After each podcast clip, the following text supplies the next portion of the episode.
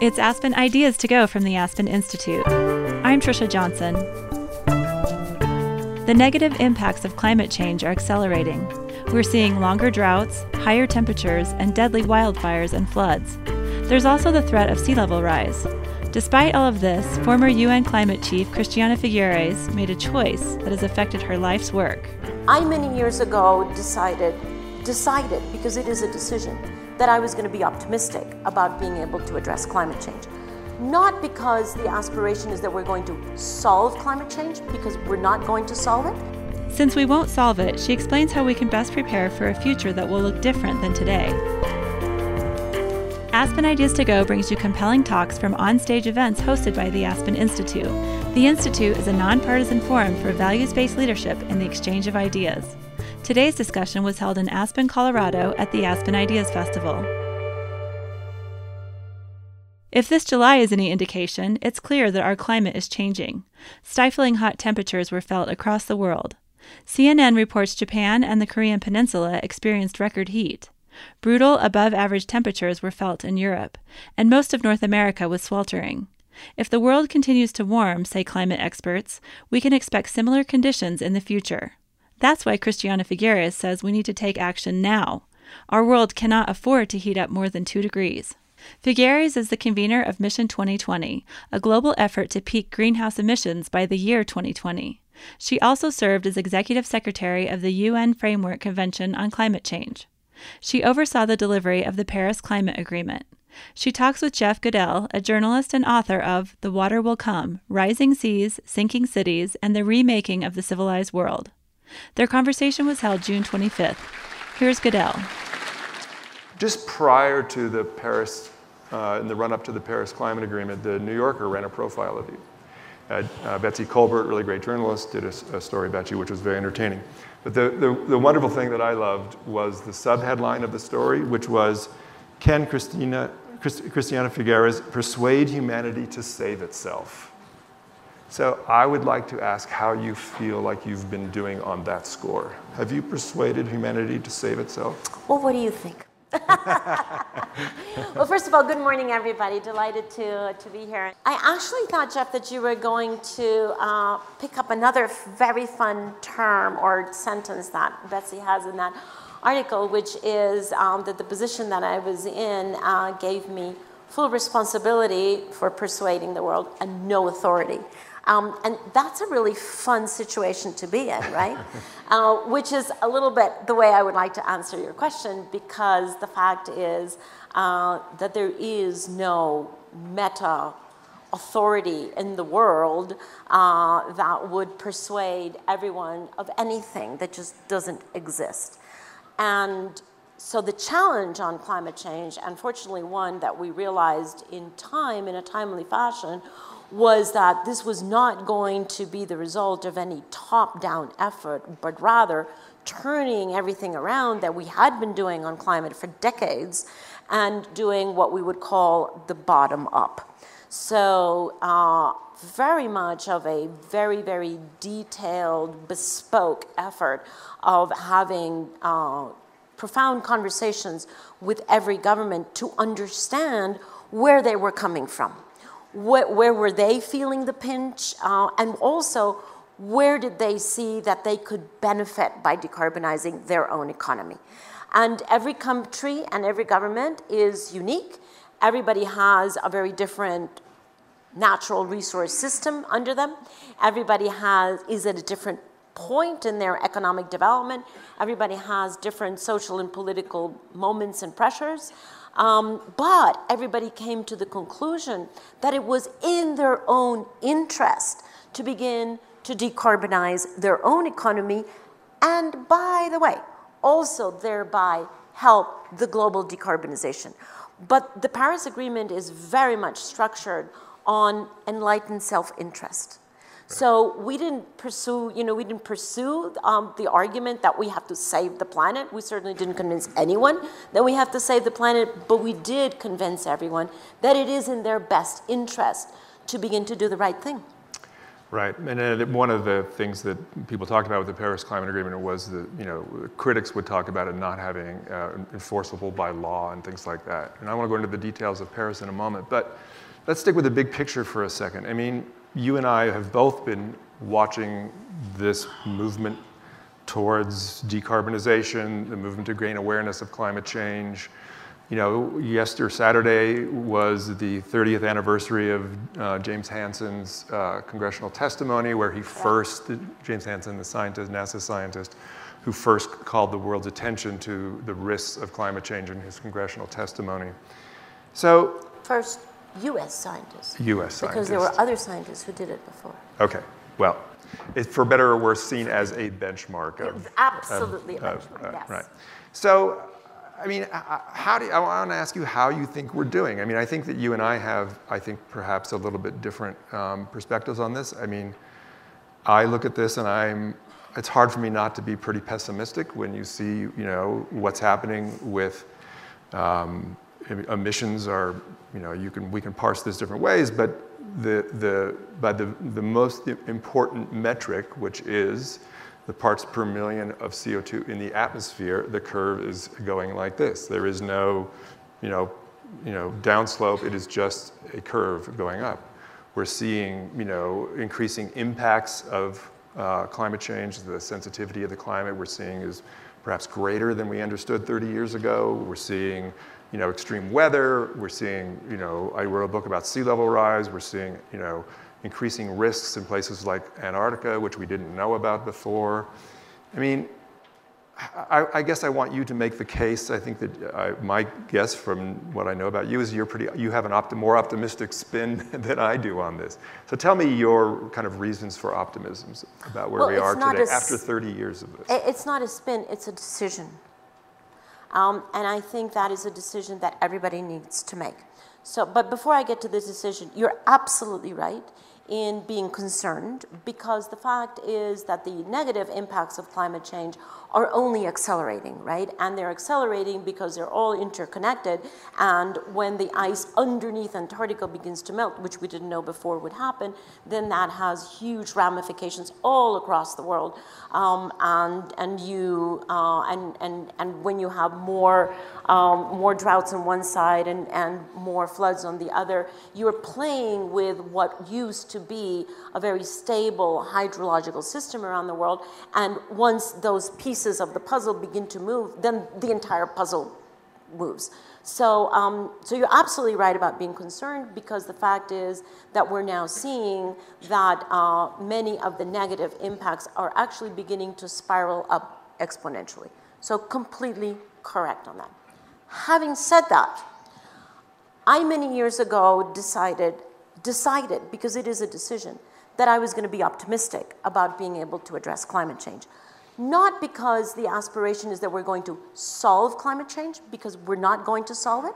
The Paris Agreement, even in, in its best, wildest imagination implementation, does not solve climate change. We're actually already, because of the concentrations that are up there, we're already baked into a world that over the next 20, 30, 40, 100 years is going to be radically different to the world that we had before.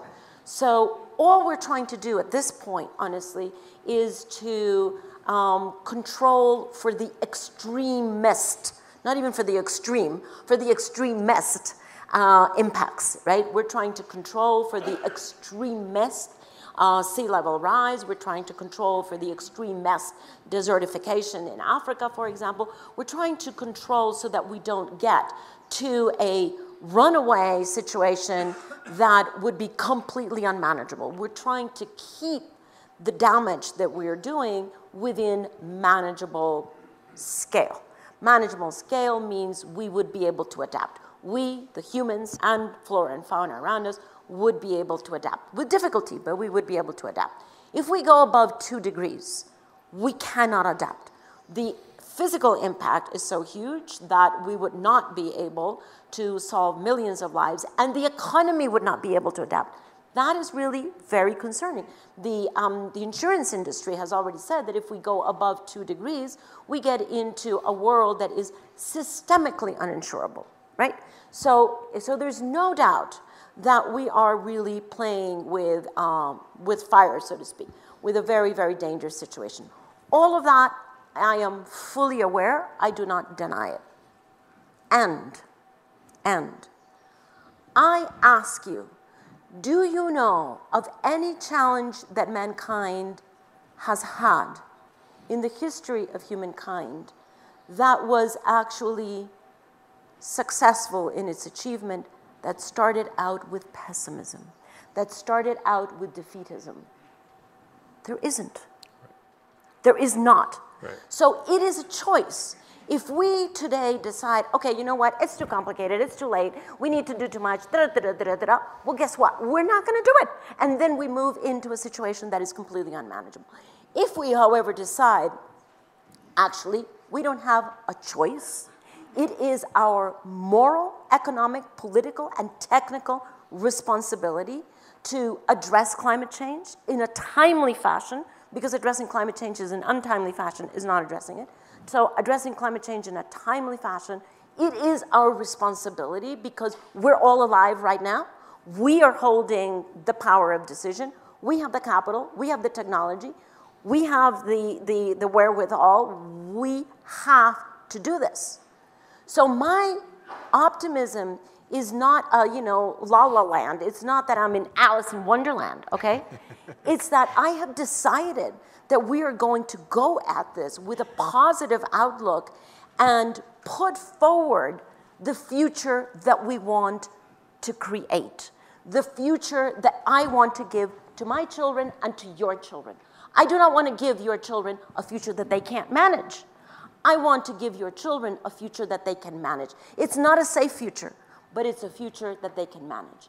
And in as much as we create that vision and that future, then we begin to unleash enormous amount of human potential and human dedication and determination to make that future a reality. That is why I'm optimistic, not because I'm in La La Land. no, no, I would not suggest you were in La La Land for sure.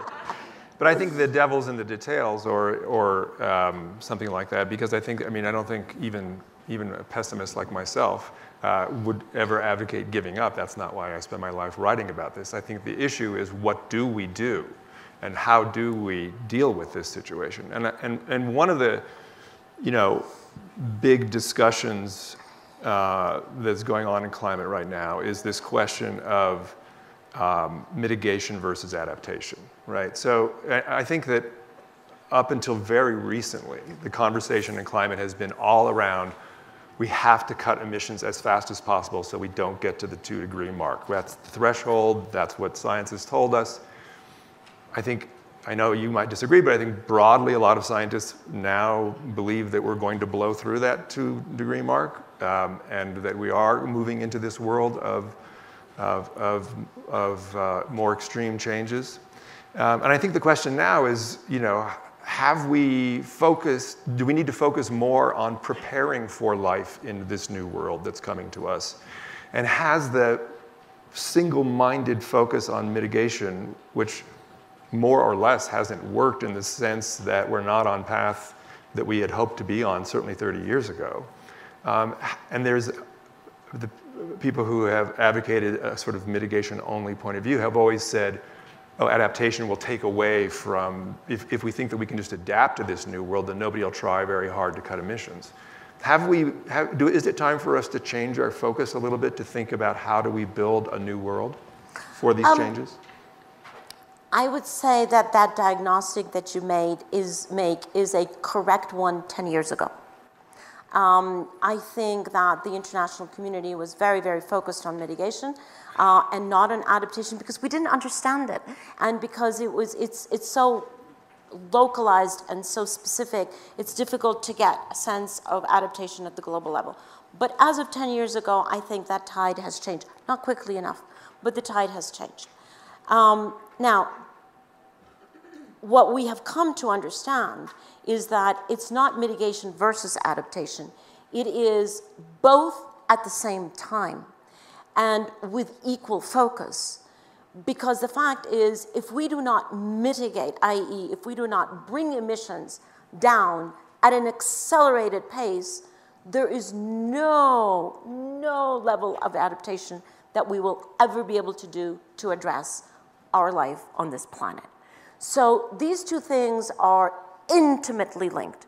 And frankly, we can walk and chew gum at the same time, okay?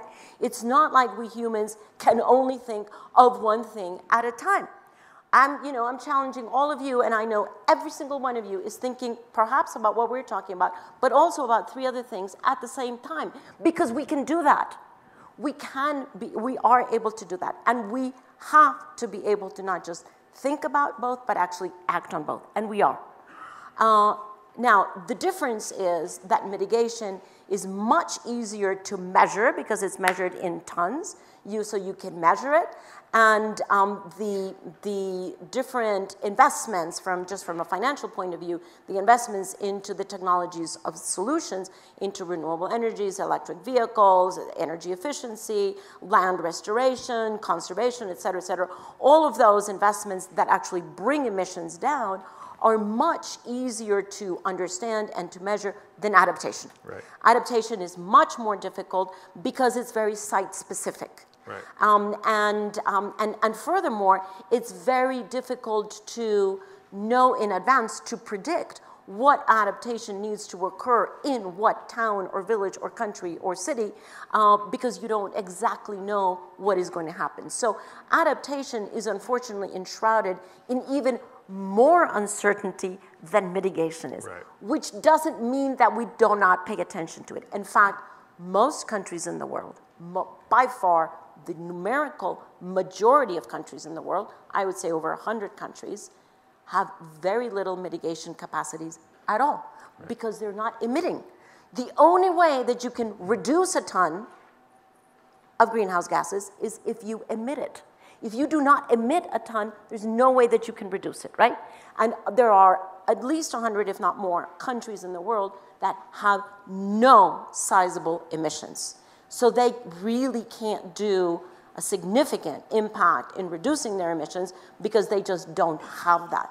They are reducing their emissions anyway, not because they're going to make a huge impact on the global uh, number, but just because it is in their own national interest to become more energy independent.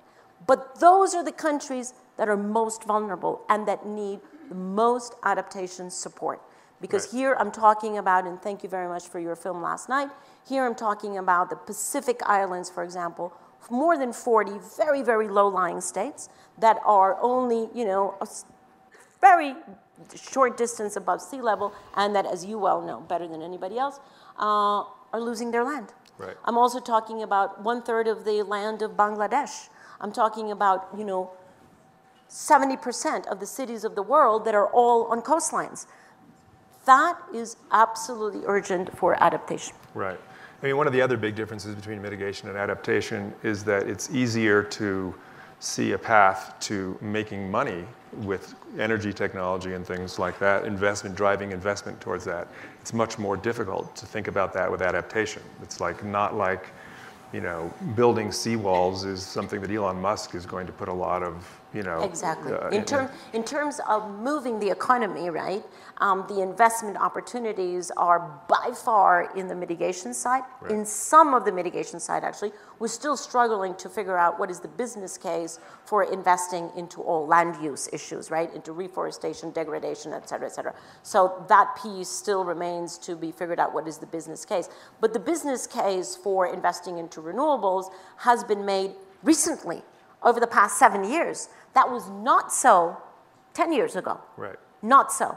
Um, so there is, you know, a sense in which we're getting slowly, very slowly, to the point where we are able to figure out the business case. And frankly, that's how we're going to solve this, right? We're not going to solve this through charity.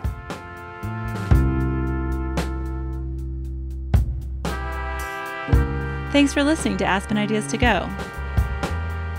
Former U.S. Energy Secretary Ernest Moniz says when America pulled out of the Paris Agreement, it was bad for energy security and innovation. But others have stepped up, he says. Mayors, governors, businesses, universities, uh, all kinds of civil society organizations uh, have, uh, shall we say, risen up uh, following the announcement uh, to make clear that they are going to stay on track. Moniz, who now teaches at MIT, is featured in Aspen Ideas to Go. Look for the episode, The Road from Paris, in our show notes. You can also find it in our lineup on your favorite podcast player. Now, back to today's conversation. Here's Jeff Goodell.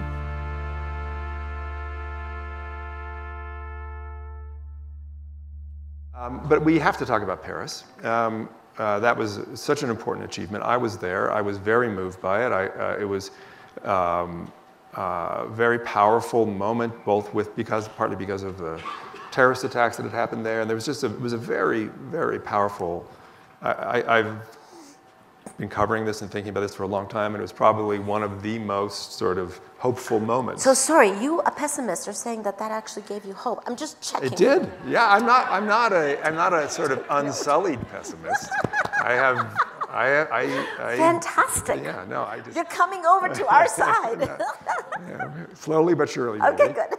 Um, uh, but so, so, but there's a lot of questions now about, you know, the U.S. has pulled out and of all that. And, but I, I guess I want to ask you, what are the, what is the lesson that you've learned from what's happened at Paris? Where, from where we were that moment, you put it all, you know, you were in, in, integral in putting it all together, and now here we are, you know, almost three years later. U.S. is out of it. Countries are not doing as much as they should be doing. I know there's some are doing better than others, but it's, it's sort of limp now. And it's like, it's not clear where it's going. I mean, how, how do you parse this, um, this moment now? And what, what, what are the lessons that you learned from Paris? So I would not, obviously being the decided optimist that I am, I wouldn't call it limp. I would say that with the exception of the US federal government, and I differentiate the US federal government from uh, states and cities and corporations and investors in the United States that continue to decarbonize because it's in their interest, not because they're doing anything out of charity. Um, so in the United States, I think it's very important to differentiate between what I call the real economy moving forward and federal politics, completely different scenarios. In the rest of the world, the fact is that there is a heck of a lot going on and that most of the large countries are already ahead of schedule to what they said that they could do in Paris, which is not surprising because Paris was 2015. But we asked them a whole year before, 2014, go home, do your homework, figure out what you can do to contribute to this issue. And so what they registered under Paris is the visibility that they had in 2014. And mm-hmm. that's what they registered, right? So, you know, when, when China put in how much they were going to do on solar, or when India put in how much they were going to do on solar, well, they were projecting with respect to the solar prices in 2014. And they were projecting with, with, with, uh, with um, in relation to their investment capacity at that time. The fact is that China has already today, in 2018, surpassed what it said it would do under the Paris Agreement. They took on a certain number of gigawatts installed in renewable energy by 2020, and they've already surpassed that today in 2018. So they are two years ahead of schedule and increasing exponentially. Not because they want to save the planet, again, right? They're doing it because it's in their fundamental interest. Why? A, because it creates jobs. They are investing 300 billion into renewable energy extra now between now and 2020, thereby creating 13 million jobs, high quality jobs, which they really want. Uh, they are already number one create uh, manufacturer of solar panels, but they don't want to be just there manufacturing solar panels for their own um, domestic um, consumption. They actually want to be the number one solar panel manufacturer for the world. So they are continuing to uh, to invest in that. Um, and and finally, they absolutely know that we're moving into a carbon constrained economy, into a low carbon economy where the demand for renewable technologies is only going to grow. And they want to be there, particularly now, in the absence of other competition, enough said. Um, they definitely want to be there to take advantage of this fantastic market, right? So that's China. India, I, am sorry, In addition to that, they're of course also paying attention to uh, even in China, people actually do complain about the quality of air, and uh, so they're closing coal plants because of the quality of air. So very interesting that even in China there is public pressure to, uh, to close coal plants. India, not quite as aggressively as China because they don't have the deep pockets that China does, but also completely ahead of schedule.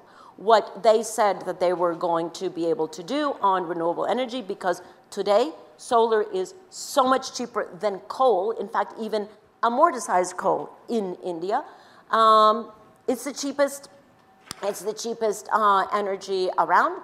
Uh, so they've already been able to say, well, actually what we said uh, under, uh, under, um, uh, under the Paris Agreement, our target for 2030, they have a target for 2030, we can actually reach that target by 2027 and not only we're going to reach that target by 2027, we're actually going to be 50% above that target by 2027. So three years ahead of time, 50, 50% uh, more. Um, and the revolution continues. India has already said that every single vehicle that is sold into the Indian market as of 2030 is going to be electric. As of 2030, every single vehicle. So you can understand, you know, that uh, of course here in the United States you get the impression that it's limp and that nobody's doing anything. But the fact is, this is actually the most exciting energy revolution that we have ever seen, and that those who understand that there is a commercial, financial, health, and economic strength and job creation opportunity are actually doing the right thing.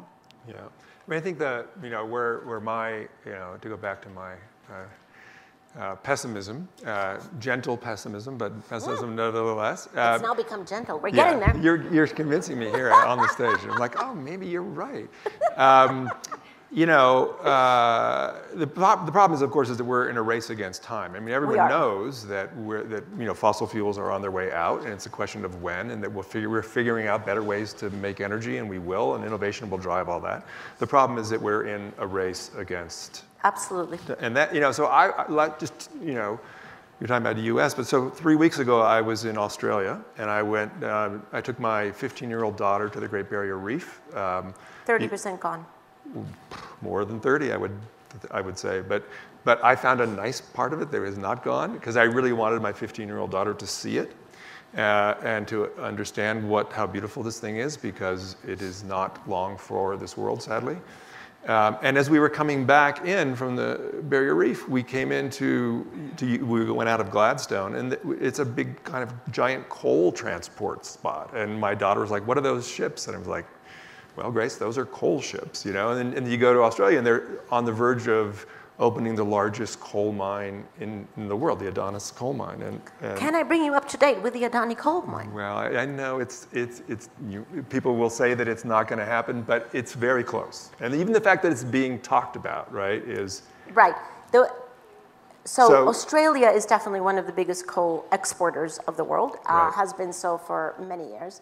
Um, and uh, how long they will be able to do that remains to be seen because the fact is that uh, coal, not only in Australia but worldwide, is beginning to see not only the loss of social license because no one wants a coal plant in their backyard anymore because of health conditions, but they're also beginning to lose their financial license because most uh, financial institutions are now already saying we are no longer going to finance new coal. So one issue is coal that already exists, and another thing that is, I think, more concerning to me is all the coal plants that are in countries' books to be built. That's the problem. It's not even the existing coal. It's the expansion of coal, right? But you already have most financial institutions, the World Bank, all of the development banks, and a host of uh, commercial banks that are already filing, uh, falling behind them to say we're no longer going to finance any coal, uh, any coal expansion uh, anymore.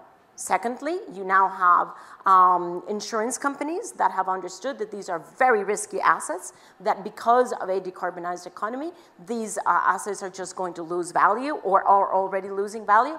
And so insurance companies are no longer insuring coal. So now you have them losing finance, you have them losing insurance. in some jurisdictions. Australia is a continent on its own, uh, with, certainly with respect to coal. Uh, and you know, the, the 10-year war on climate change in Australia has meant that we have had four, five uh, governments up and down, up and down in Australia around a 10-year, uh, a 10-year war on, coal, on, on climate change because they have had no stability in their policy on, on climate change. And coal is a big, big part of that. The Adani coal mine, for me, is truly the canary. Okay, it is really the canary in the mine. So the Adani coal mine uh, would have been, because I'm now putting it into the past, okay? Um, the coal mine uh, would you have an been. optimist. uh, the coal mine would have been uh, certainly the largest coal mine in Australia and the second largest coal mine in the world. Uh, they, uh, and it was set to open up in a very fragile ecosystem. Then they were going to have a rail track that took the coal from where it was to the coal port and from there exported to India. And to uh, power Bangladesh, which is uh, talk about cognitive dissonance. I mean, anyway. Yeah. And the, the coal company requested uh, basically a grant from the Australian government to fund that track uh, because otherwise without that track not coming, coming on their books, they would not have been able to, uh, to make it a viable investment. So the, um, it, it, was a pretty difficult decision for the Australian government whether they were actually going to put that billion in or not, and they finally decided we're not putting in the billion. So the track is now no longer financed. Now, with the, with the track no longer being financed, uh, it's going to be very difficult for them to make ends meet because they still have to open up the coal mine, figure out how to finance this piece, put it over here into the port. The port is already into a very, very financial uh, difficult decision uh, because decision point because it needs to be refinanced at the end of this year. And the only banks that would have considered refinancing that port uh, were counting on the guarantee that this coal is actually going to go to port to make this port financially viable. And furthermore, so this port is now no, not going to get the refinancing that it needs. And then all of that is going to go to a coal mine that is also having, a coal plant in India that is also having huge problems because it used to import coal uh, at, a certain, at, at a certain level and of price, and that is no longer available to them. So that's why they wanted this cheap coal. Well, in the absence of this cheap coal, that plant is not going to function. So you see that there is a domino effect, a financial domino effect that has actually killed that project. So there would actually have to be too many things that would have to happen.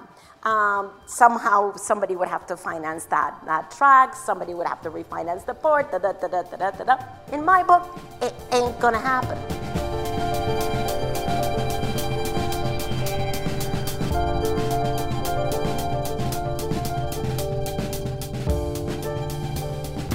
Slip in your earbuds and find great listening almost anywhere. Aspen Ideas to Go is on Apple Podcasts, Google Play, Spotify, NPR One, or your favorite podcast player. We're also on SiriusXM's Insight channel. That's channel 121. Download any of our shows for free and subscribe so you'll never miss an episode. If you're on Apple Podcasts, give us a rating. It helps others find the show. Here's the rest of today's discussion. Jeff Goodell. So about the financial part of it, I mean, I think that uh, Mark Carney at the Bank of England has done a really great job of pointing out the carbon bubble, the asset risk, as we get more and more acceleration of clean energy and how these assets, what is it? I think he has uh, citing $2 trillion of carbon assets at risk. Um, and I think that's a very powerful um, kind of financial uh, argument in this case. Um, we only have a few minutes before I open to questions. I want to, I mean, I, I, would, I would, I don't want to ask you about Trump because that's sort of shooting fish in a barrel um, in, in, this context, I think. Um, but, I, but I do, I do want to ask you, you know, since the Paris Agreement was so important and US, the U.S. role is so important in this, I'm interested in a scorecard from you on President Obama. On, on, on when you look back at his eight years of, of leadership and what he achieved and what he didn't achieve. How do you parse his record on climate? I think President Obama um, let me put it this way I'm very grateful that he had two terms because yeah. in the first term, uh, he spent his entire political capital on health issues, right? Uh, and, and he just had absolutely no political capital left to do something that he personally feels very intensely about but he just had no political capital. So it wasn't until he was in his second term that he was actually able to pick up that torch uh, and begin to move in, in particular, on regulations via EPA, on, uh, on vehicle standards, on regulations uh, on, uh, on uh, energy uh, producing plants, et cetera, et cetera, et cetera. And, and, and those of us who were in the negotiations we really noticed the difference, okay? It wasn't just domestic policy and domestic regulation that truly went up three notches in the second, in the second term. It was absolutely the, the political negotiating strategy of the United States that really went up four notches. And um, had President Obama not had a second term, I don't think he would have had the political muscle to walk himself uh, plus his entire team over to China and build a very important collaborative bridge with China, right? right? In that second term, he was able to literally walk himself over to China and say, okay, this is a joint problem. This is a problem that we both are responsible for. The United States, way more responsible than China in the past, but China way more responsible than the United States in the future. And hence, in the present, we need to meet and act collaboratively. So the fact that in the run up to Paris in the last two years, there were three agreements between the United States and China at three different points in time with, with increasing depth of collaboration was absolutely the backbone for the Paris Agreement. And without the two biggies at the table saying, yes, we do want to collaborate, and yes, we do understand that there is a shared responsibility here, I, it would have been very difficult, mm-hmm. if not impossible. Mm-hmm. So I would like to now invite anyone who has questions. Thank you all. Uh, Catherine Wilkinson with Project Drawdown. I wanted to ask a question about language. We use this term decarbonizing the economy a lot, when I think what we mean is decarbonize particular sectors. And actually, arguably, we want to recarbonize ecosystems, agricultural soils, land. Um, wondering about your thoughts about um, kind of that particular terminology, um, and also areas where we ought to be more thoughtful about the language we're using. You are 150% right. 150% right. And, and thank you very much for calling on me because I, I have been struggling for what is, what is the better word. Um, but, but you know, it's actually pretty simple to think about carbon because carbon truly is the issue here. Now, those of us who work on climate change fall into this stupid default of thinking carbon is the enemy. Carbon is not the enemy. It's the location of the carbon that is the enemy, right? So this is basically like a real estate industry. It's location, location, location. as simple as that.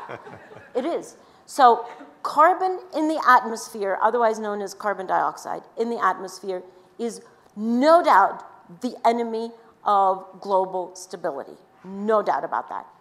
Carbon in the soil is no doubt our best friend.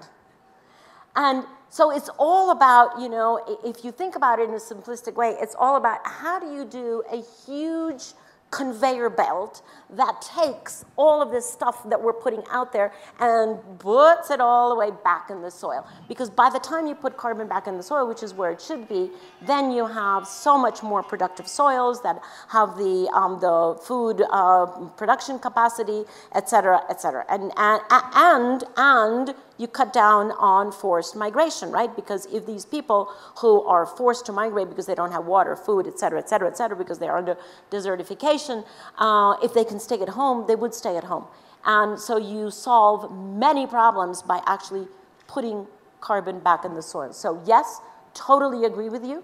Um, it is about, I guess, taking carbon out of the energy system is the, um, is the correct wording on that. So thank you for pointing that out. Location, location, location, remember that. There are those in this country who negate climate change. Could you tell us what the scientific data is that says that we do have climate change? And then may I ask Lonnie Thompson at Ohio State University, does the core ice from the Antarctic, uh, we have that stored at the university, and he looks at that and he talks about that. Could you help us with this? Yeah, so I mean, so, so there's just, you know, abundant, abundant scientific evidence, whether it comes from ice cores uh, that show the difference in CO2 levels in the air uh, today versus thousands of years ago or even 140,000 years ago. So ice core, uh, and, and you know, you, you don't, how do you quibble with a a fact uh, like an ice core. You also have obviously atmospheric measurements, not as far reaching in time as ice cores, those are the most far reaching, but you have atmospheric uh, measurements that come uh, uh from uh, at least in, let's say, in, in recent history. Um, and you do have very, very clear relationship that you can see between the concentration of CO2 in the atmosphere and the global average surface temperature. So as one, and it doesn't go like this, it sort of goes like that, but the trend is definitely up on CO2 um, and the temperature as well. Uh, and so, you know, I mean, as far as I'm concerned, climate the fact that we have climate change is a fact. It's not a belief system. It's not a religion. It's not ideology. It is as scientifically correct and true as gravity is, uh, as the fact that we live on a planet that is shaped as a globe. Um, so, you know, if, if there are people who still want to insist that we have a flat planet, well, you know, fine. How does that change our reality? Doesn't. If people want to insist that they don't believe in gravity, fine. Gravitational pull still exists on them. Um, I don't even worry about people who deny science. I don't. I don't. I also don't call it that they don't believe in climate change, uh, climate change because then it gives them the power of believing or not. This is not about believing. Either you understand the science or you don't. And most people decide to come back to my very first point this morning, decide that they don't want to understand climate science, okay? That's a decision because it's a little bit too inconvenient to admit that you understand what is going on. So it is about the inconvenience because the moment you understand what is going on, there is a little responsibility about doing something about it, right? So it's much easier to decide, I don't, you know, I don't believe in science. yeah, here. Uh, you earlier talked about how you decided to be an optimist. I'm curious, uh, in the process of uh, helping others make that decision, bringing them along, what have been your key challenge or challenges and strategies to help them make that decision in service of action? Yeah, honestly, um, if you see where we were in 2010 after, does anybody here remember the Copenhagen climate? Okay, so, so I call that the most successful failure of the United Nations. Um, and I call it a successful failure, failure because we didn't get to where we wanted to, successful because we learned a heck of a lot from it. And, um, but right after that, that summit in 2000, at the end of 2009, I think the global mood on climate change was really negative, right? Most people were in the pessimist box. uh, not even the, what did you call yourself, the light pessimist? Or what yeah. Gentle, gentle yeah. Not even the gentle pessimist. Most people, in fact, even myself, were in the, you know, really deeply um, uh, upset pessimist box about it's, we, we're just not going to do this, right? Uh, this is going to be a failure of humankind. And it was at that point that I decided, you know, that that was not a scenario that I could take for my daughters. It, it just doesn't, it just doesn't belong into the terms of reference of a mother or a parent that we turn over a planet that is substantially worse than the planet that we received from our parents. It just, it, it is in no terms of reference of any parent. So, um, so I think that there were six years of injecting optimism into the entire system, which had a lot to do with realism recognizing the difficulties that we were having. You cannot responsibly be an optimist if you're in denial of the complexities that you face. I mean, that is irresponsible, right? But that's why I call myself a stubborn optimist, okay? Because I recognize the challenges that we have. I am very, very aware, not just of the global challenges, I'm very aware of the challenges of every single country because that was my job. Um, but I'm stubborn because I know that despite all of that, we have to find a way forward. And the future has to be different than the projections that science is giving us today. Currently, science is projecting that we will go into a world that is above three degrees. Well, do I remind you that the industry has already told us that's systemically uninsurable? So we cannot allow ourselves to follow the projections of science. The projections of science are to the year 2011, um, 2100. We now have today, the present, to change that trajectory. And it's about deciding to do so. It's about understanding that we have everything that it takes, and it is about working in a collaborative form with each other, understanding each other's needs, and truly coming to a common ground that is our common planet and our common home. And we all have something to gain on that. So it really is about changing the chip from my tiny, weensy little piece, you know, I want whatever, I want my SUV or whatever, to understanding, okay, what are the implications of all of this? And how are we all better served in the long term? So uh, I just want to clarify my, uh, I'm feeling a little sensitive about my pessimism.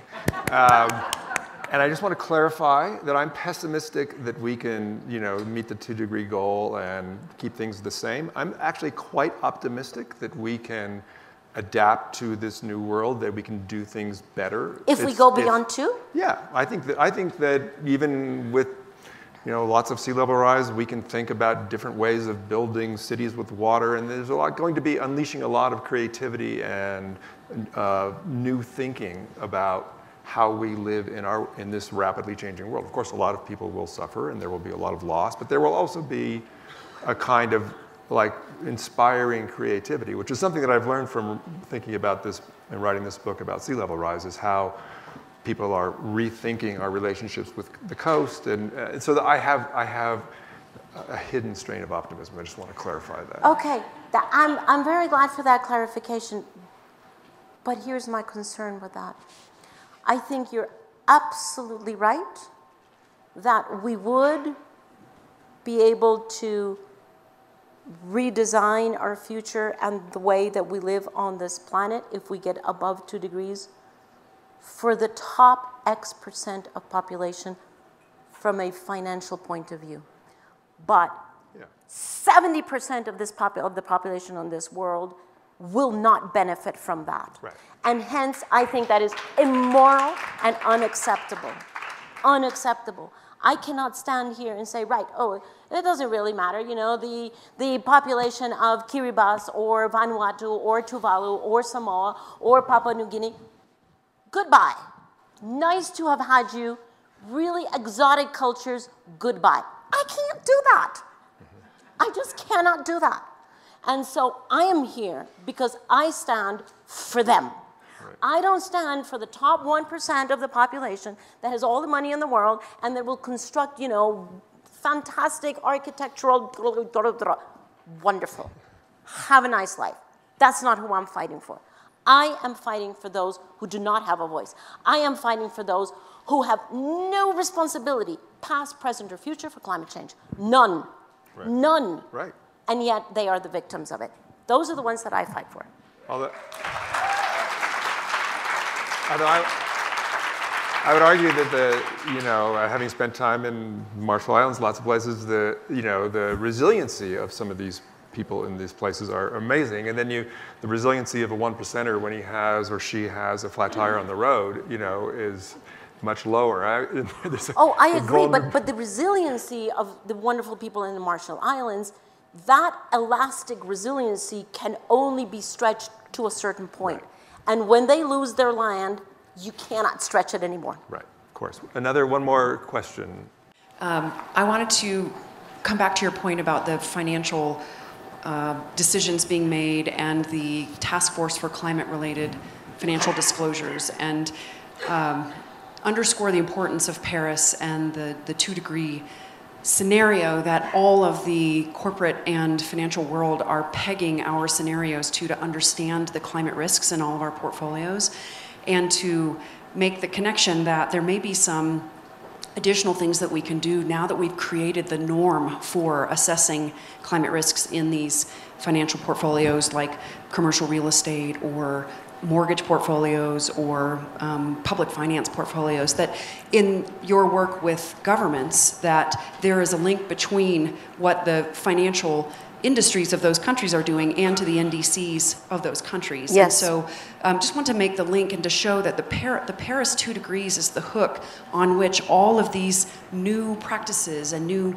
standards, which is the, the way that we make that change, is coming to happen in a pretty uh, rapid pace, which is which is really gratifying to see. And so I wanted to make that connection, and maybe we could talk about it later. But just to say, Paris is everything for our ability to understand what's in our portfolios against uh, climate change in all of these different scenarios. So Yeah. thank you. No, I, totally agree with you. And, and honestly, at this point, um, if you really push me to say, right, choose one sector that has the capacity right now, that is, has the privileged capacity or the privileged position to decide whether we're going to be successful or not on Paris, the financial sector. No doubt. No doubt. So, you know, to those of you who have understood this and who have taken leadership there, um, thank you very much. And you better hurry up and do more. Join me in thanking Christiana for all her work and her optimism.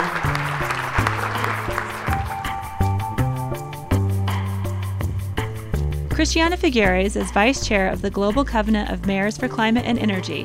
When she worked for the UN, she was integral in putting together the Paris Climate Accord.